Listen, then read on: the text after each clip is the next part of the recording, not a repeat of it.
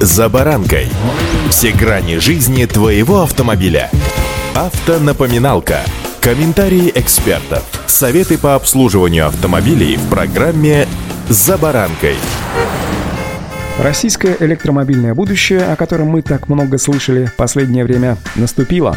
О Evolute хочется произнести. Звучит, правда, пока непривычно, воспринимается так же, но процесс, что называется, пошел. С вами Забаранка Александр Карпов. Здравствуйте. Автоновинки.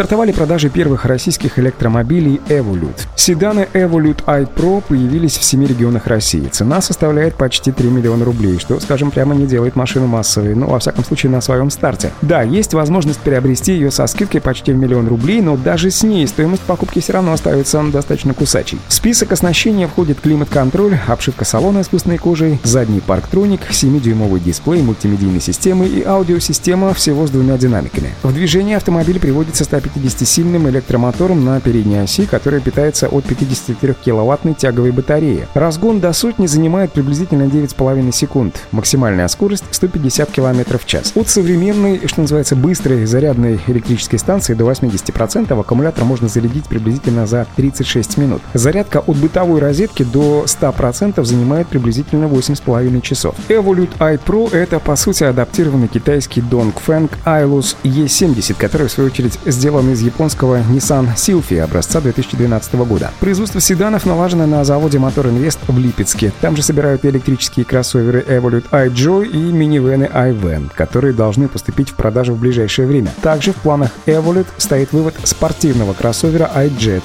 и поставки премиального автомобиля Voyage Free. Вот, правда, непонятно под каким брендом. Электромобиль, как правило, стоит от 30 до 50% больше, чем его одноклассник с двигателем внутреннего сгорания, потому что пока очень дорого обходится как раз аккумуляторная батарея. Минимум в треть от общей стоимости автомобиля. При этом ее ресурс строго ограничен количеством циклов разрядки и временными рамками. Ей отпущено в среднем около 7 лет. Автоновинки.